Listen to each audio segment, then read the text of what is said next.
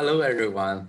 Um, well, welcome to this uh, podcast. And today we have an um, ama- amazing guest called Gina and her company called called Glaze. So yeah, hi, hi Gina. Um, how how are you doing today? Hi Simon, I'm great. Thank you for having me.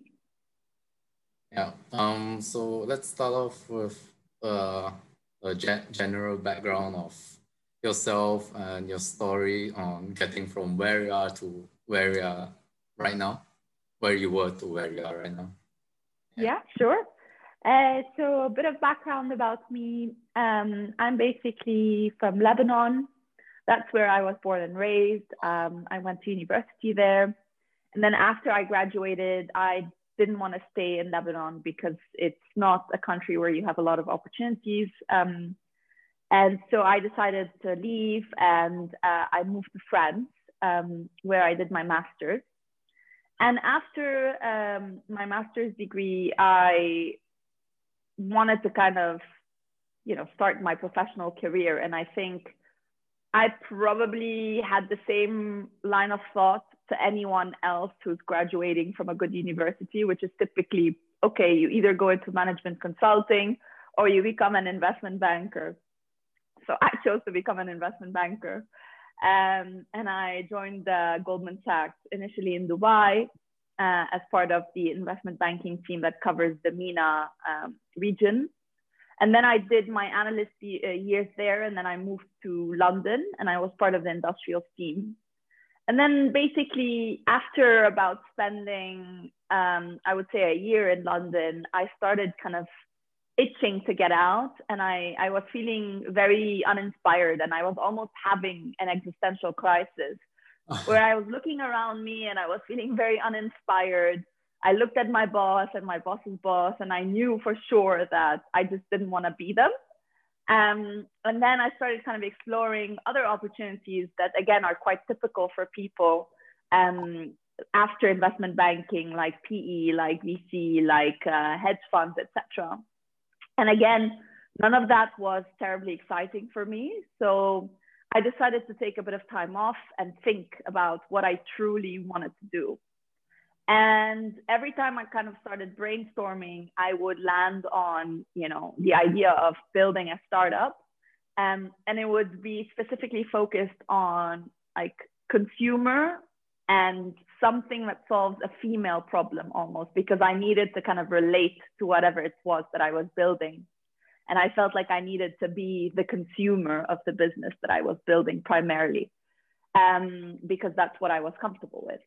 So I um, I basically had kind of two areas that I was excited about. The first one was sustainable fashion, and the second one was um, nail care, and this is eventually what became Glaze.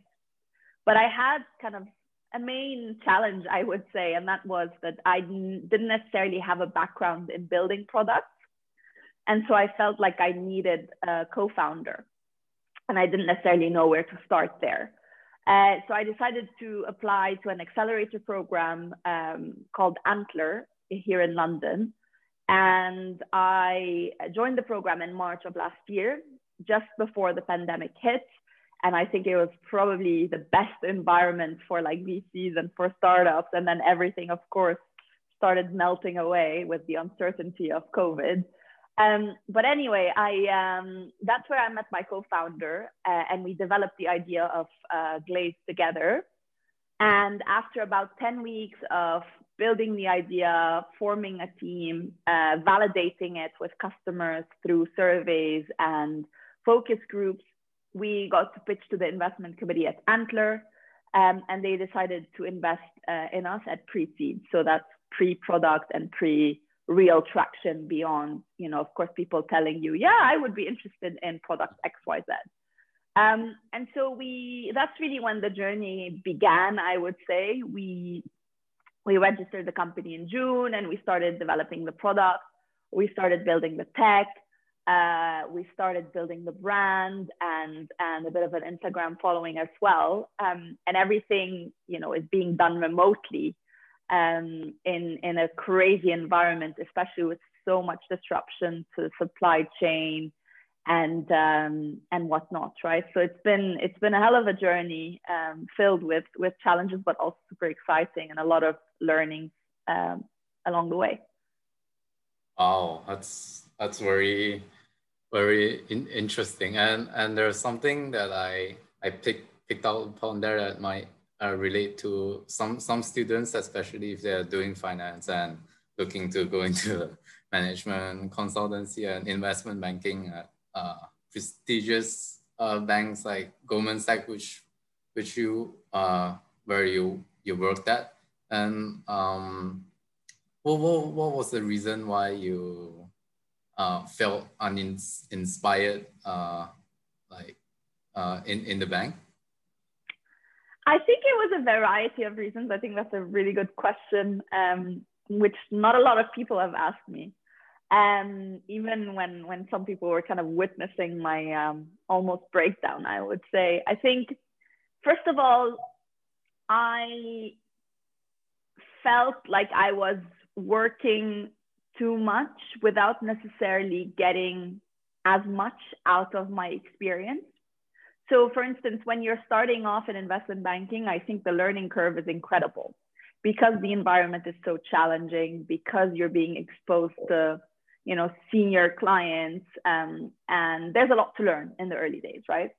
But i think as you kind of go along the learning curve starts to plateau and that's i think what was happening with me i felt like my learning curve was plateauing a little bit but my hours were still like crazy um, and so it just didn't make sense to me anymore and also whenever i had time to reflect which was not very often on the job, I would ask myself, okay, well, I'm working a lot. I have no life, essentially. I have no weekend.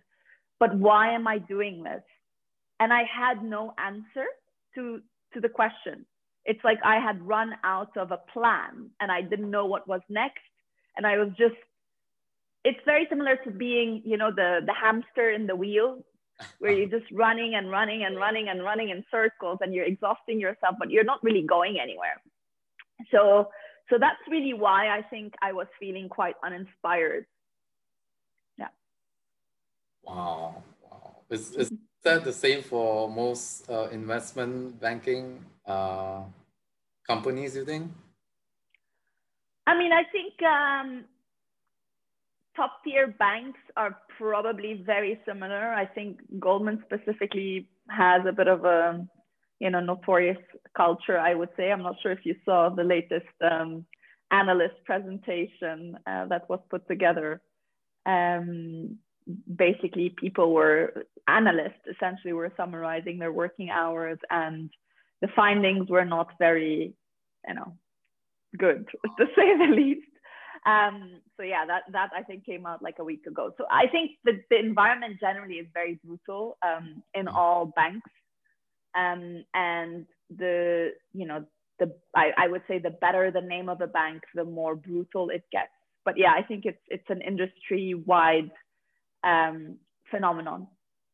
Right. That that's interesting actually, because because uh, just very recently I also seen a new newspaper article saying that uh, uh, investment uh, bankers don't really have much uh, work, work-life balance, just exactly what you have just uh, described to us just now. So that's that's uh, very good to hear, and it's probably something to take take note of in uh, yeah.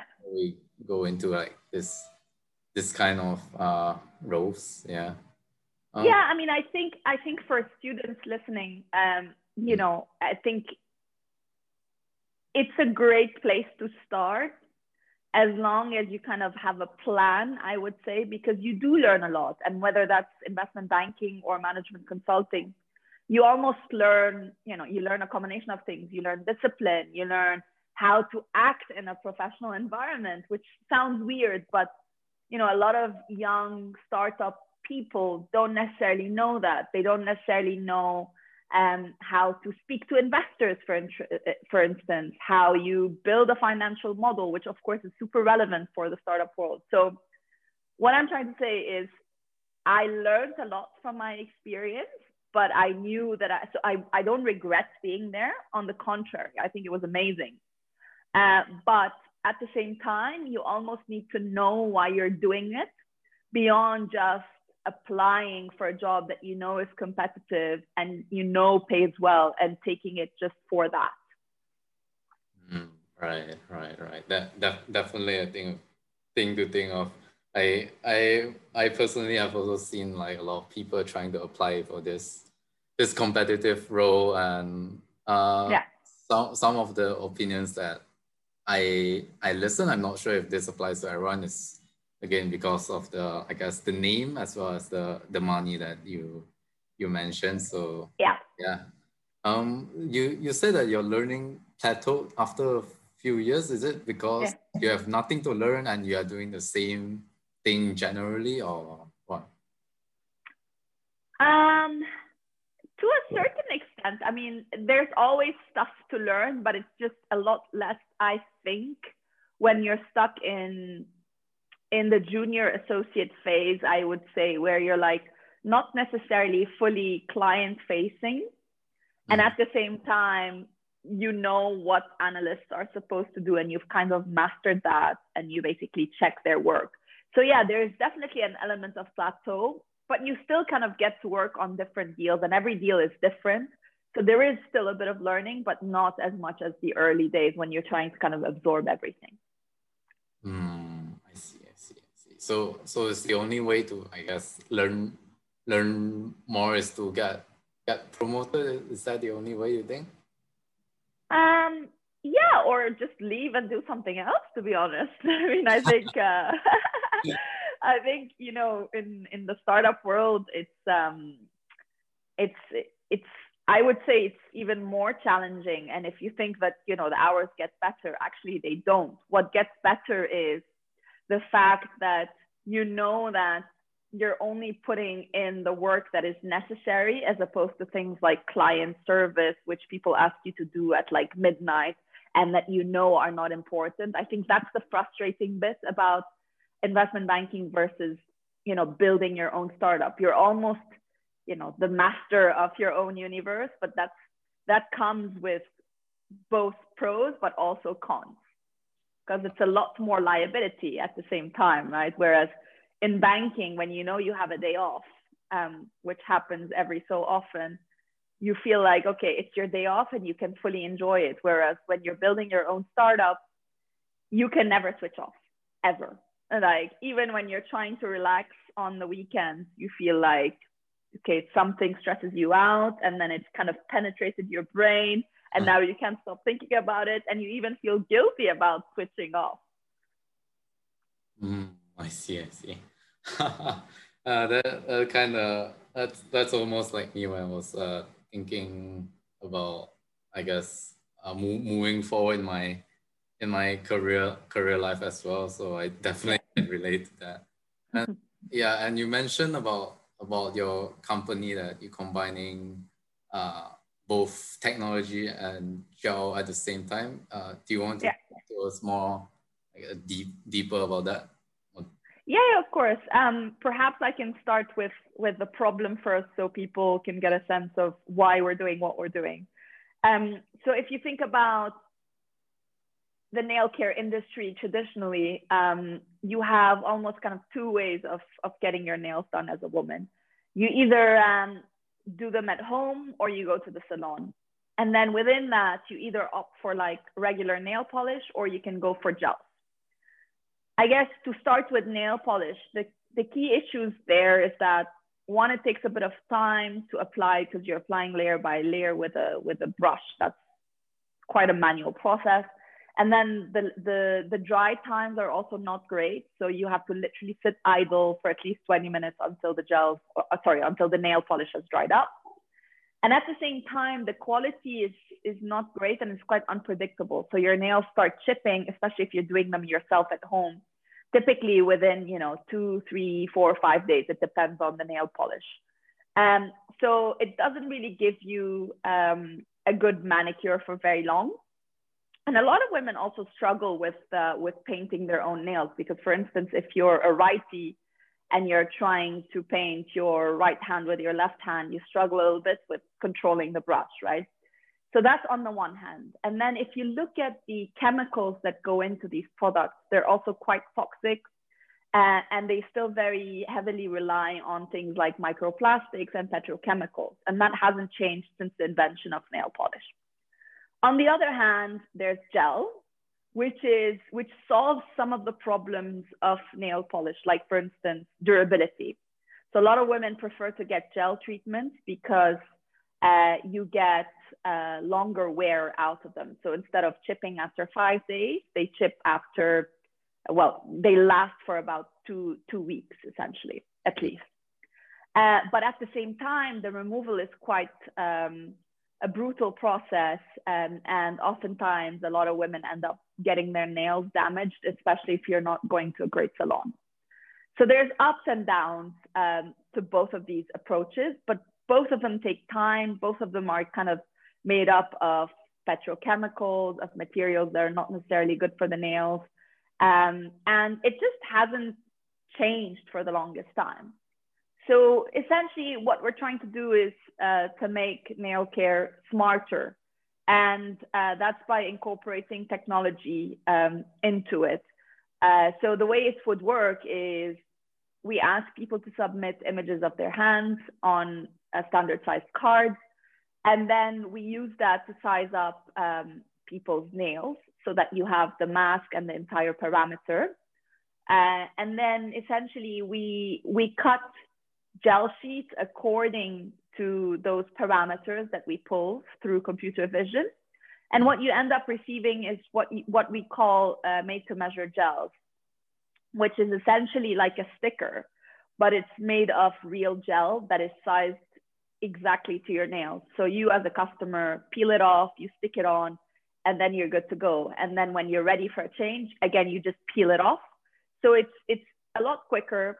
It saves you time, and you're not binding um, the UV gel to your nails, which gets quite harmful. And instead, you're just sticking a medical adhesive layer onto the nail.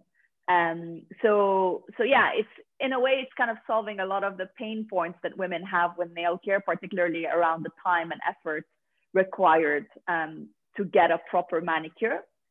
And then we're also working on an exciting thing, which is essentially replacing the petrochemicals um, within the formulation of gels with um, with a, bio-based one. Wow! Wow!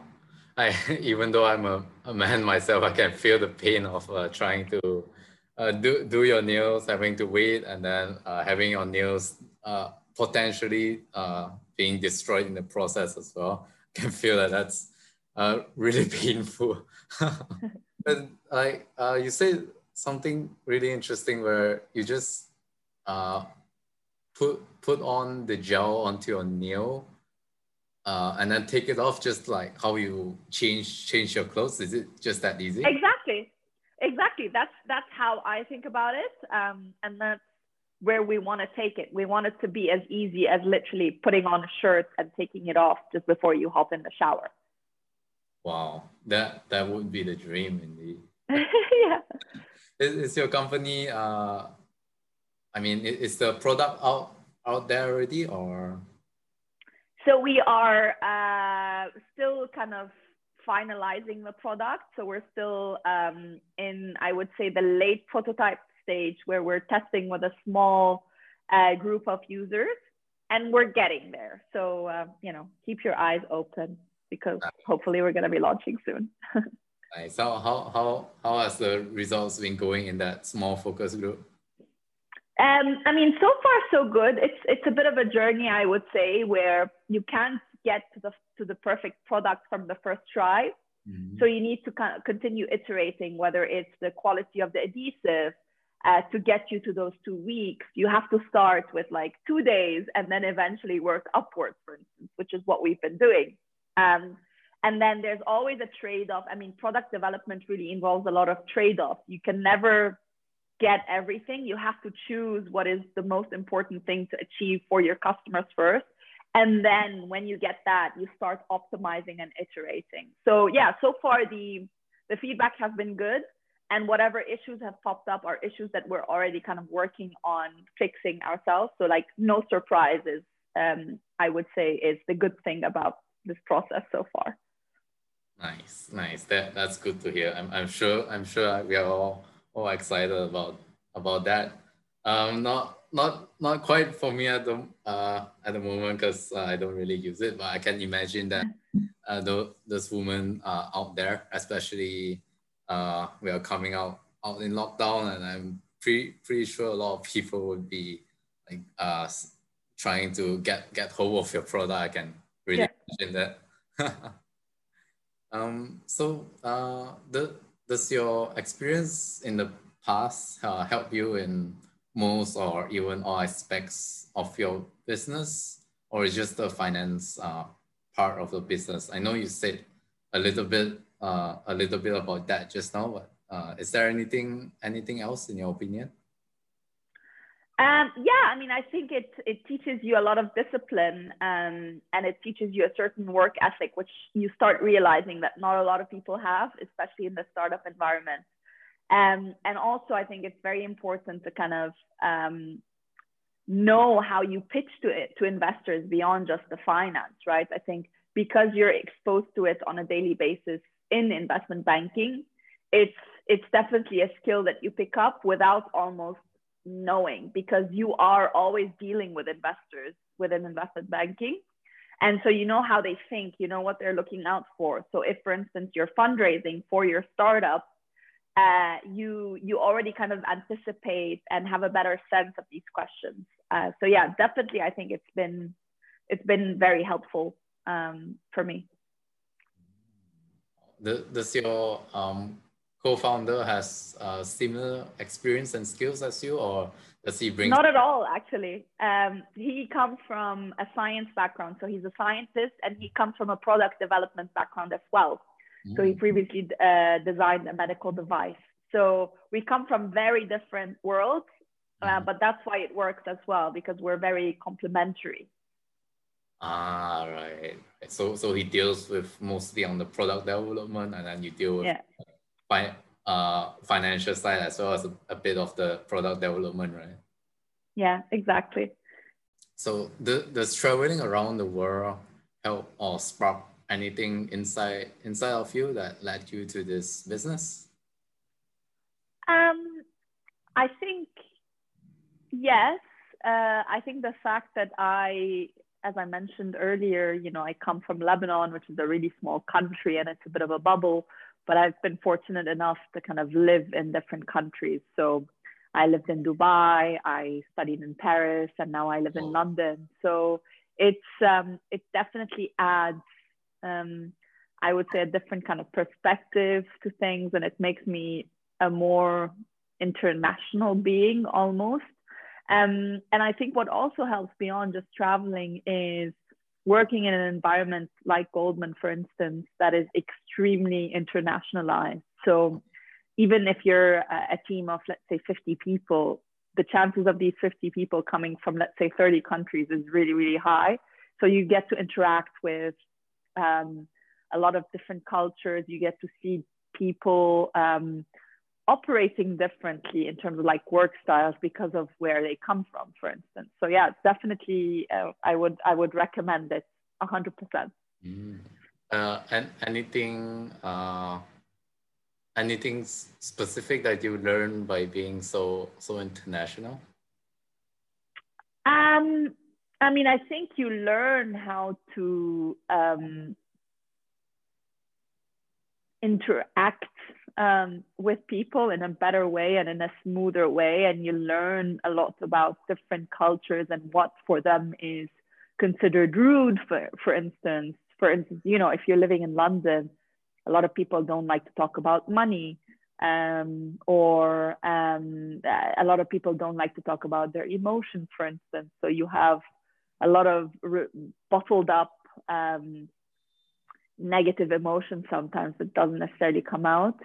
And so if you're someone that's really blunt and direct, sometimes you come across as rude, even though you're just kind of telling them how you feel.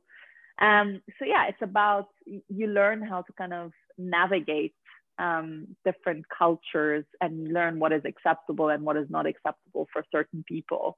Um, and I think that's that's tremendous. Um, yeah. The, is the only way to learn is uh, by trial and error, you think? I think so, yeah. I mean, uh, I, am a big believer in baptism by fire, which is essentially, you know, throwing yourself out there and and and learning from your mistakes. Definitely. Mm, I see. That, that's very good advice. Um, mm-hmm. so, so lastly, uh, before before we end the podcast, what do you think is the future and that uh, what what should students put more focus on on in their life other than their studies and exams? Yeah, I mean, I think um, if we if we take a step back and if I look back at my experience, for instance, I I would have loved to kind of have a mentor who would tell me to almost follow my passions as opposed to just taking the traditional route of you know investment banking or management consulting just because it's challenging or just because it pays well or because it's you know it's a it's a competitive environment.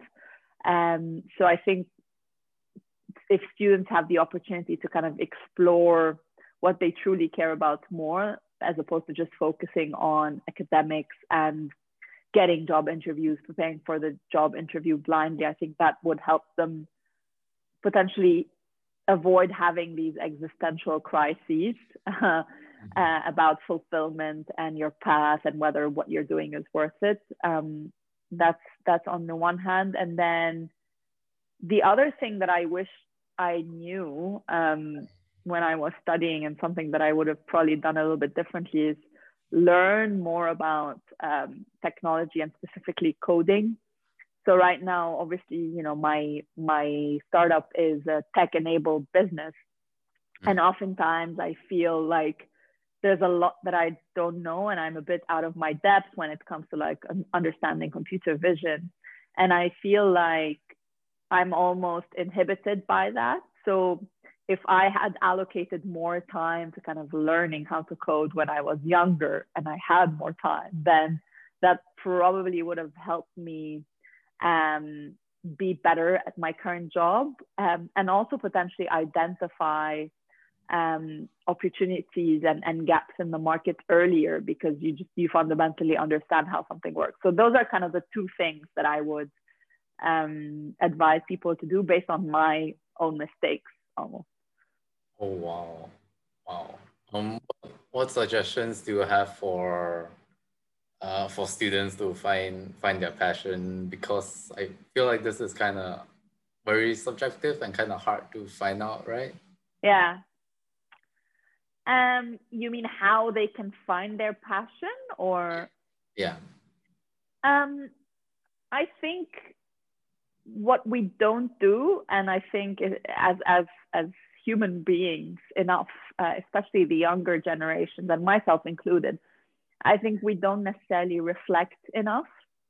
Um, so we're constantly trying to do things, um, and you're filling up your schedule. Even when you're when you're relaxing, you're always on your phone. You're on like TikTok or Instagram, or uh, you know, you're you're constantly doing things, and you're never really just sitting by yourself and and and you know being accompanied by your thoughts almost um, and i think people need to kind of do that more. And i'm the first one that needs to do that more to be honest. Uh, because i think that's the only thing that allows you to really dig deep and understand what you're interested in and what uh, what you're not interested in which is equally as important i think. You just need to kind of take the time to reflect away from the noise and away from from all the distractions which are ever growing yeah yeah indeed indeed i can definitely relate to that yeah distracted by a lot of uh, social media stuff uh, linkedin and that definitely yeah. youtube i think that's uh that's yeah. probably for for everyone so definitely definitely, definitely uh, so. and maybe one more one more piece of advice i would say because i know that you know the startup world is, is trending these days, and a lot of people, uh, especially young people, want to take that path before they um, before they graduate or like as soon as they graduate, etc. I, I would say, and this maybe contradicts a little bit what I was saying earlier about, you know, my path. Um, but I definitely think that there is a balance between going out and doing your own thing, but also learning discipline and humility um, by working for someone else. I think working in a big organization uh, under challenging circumstances teaches you a lot. And it's not something that you're able to learn um, on your own if you're if if your first work experience is your own startup because you're going to be making a lot of mistakes because you have no exposure to um, a proper environment right and so i would say there's a balance between uh, between both worlds and i would encourage people to at least you know do internships in big organizations and startups so that they know where they fit better as opposed to just being blinded by the idea of oh i want to become an entrepreneur because it sounds sexy. It's really tough. It's really really tough. And if you're really if you're really passionate about something that you want to fix or a problem that you want to solve mm-hmm. just be wary that it's not all sexy and it's it's it's a lot of work and it's really stressful and and there's a lot of uncertainty as well so make sure you're kind of getting into it for the right reasons Wow. Yeah. Yeah. Honestly, honestly, I think I have also thought thought about uh, doing doing uh, something like this, and I also mm. from uh, BBC News where a lot a lot of people are also a lot of young people during during lockdown, especially mm-hmm. at creating all those uh, all those business, and then they, they are kind of successful. So that's kind of uh, attracting me to to go in there as well and and yeah de- definitely agree with the the part where we should uh, take internships uh, working with someone to uh, to to learn more which is uh, what i'm trying trying to do now uh, yeah i think the thing that you know you don't see in the media um, especially when you're reading about startups and entrepreneurs you don't really see the failed businesses and the horror stories you're only reading about the successful people or you're only seeing the startups that go on and raise money. But the reality is that the majority of startups fail.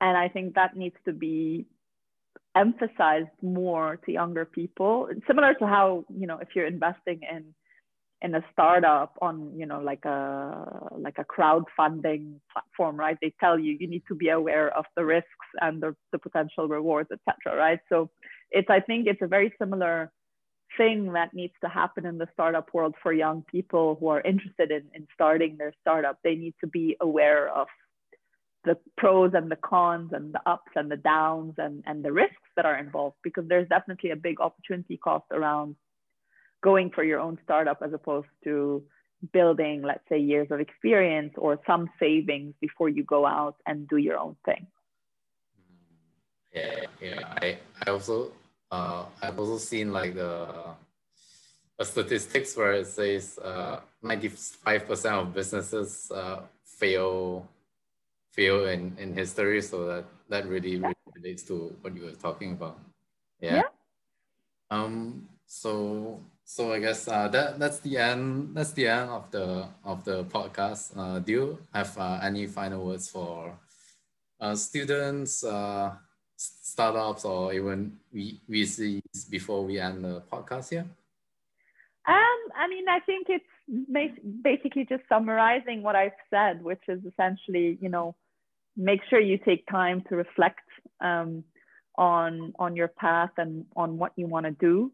Um, don't blindly choose a career path because it sounds sexy, whether it's investment banking or management consulting or the startup world um, and yeah take take time to to think about all of these things because it may feel like you know you're taking your time but you have your entire life almost waiting for you so it's kind of worth just taking a step back as opposed to um, I guess cracking under pressure, especially when you feel like, okay, you've just graduated and now you have to figure out what you want to do. It's okay to take a step back and reflect.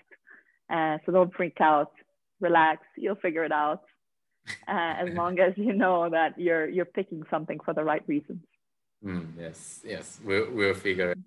I, I'm sure our, our audience have uh, have uh, have gained a lot of insights as well as a lot of uh, advice from from uh, G- Gina yourself. And yeah, thank thank thank you so much for your for your time, Gina. And uh, we will be very uh, excited for your for your products uh, to, to come out in, into market very soon, especially for for those women out there. Thank you so much. Thanks for having me and best of luck. All right. Thank you. Bye, everyone. Bye.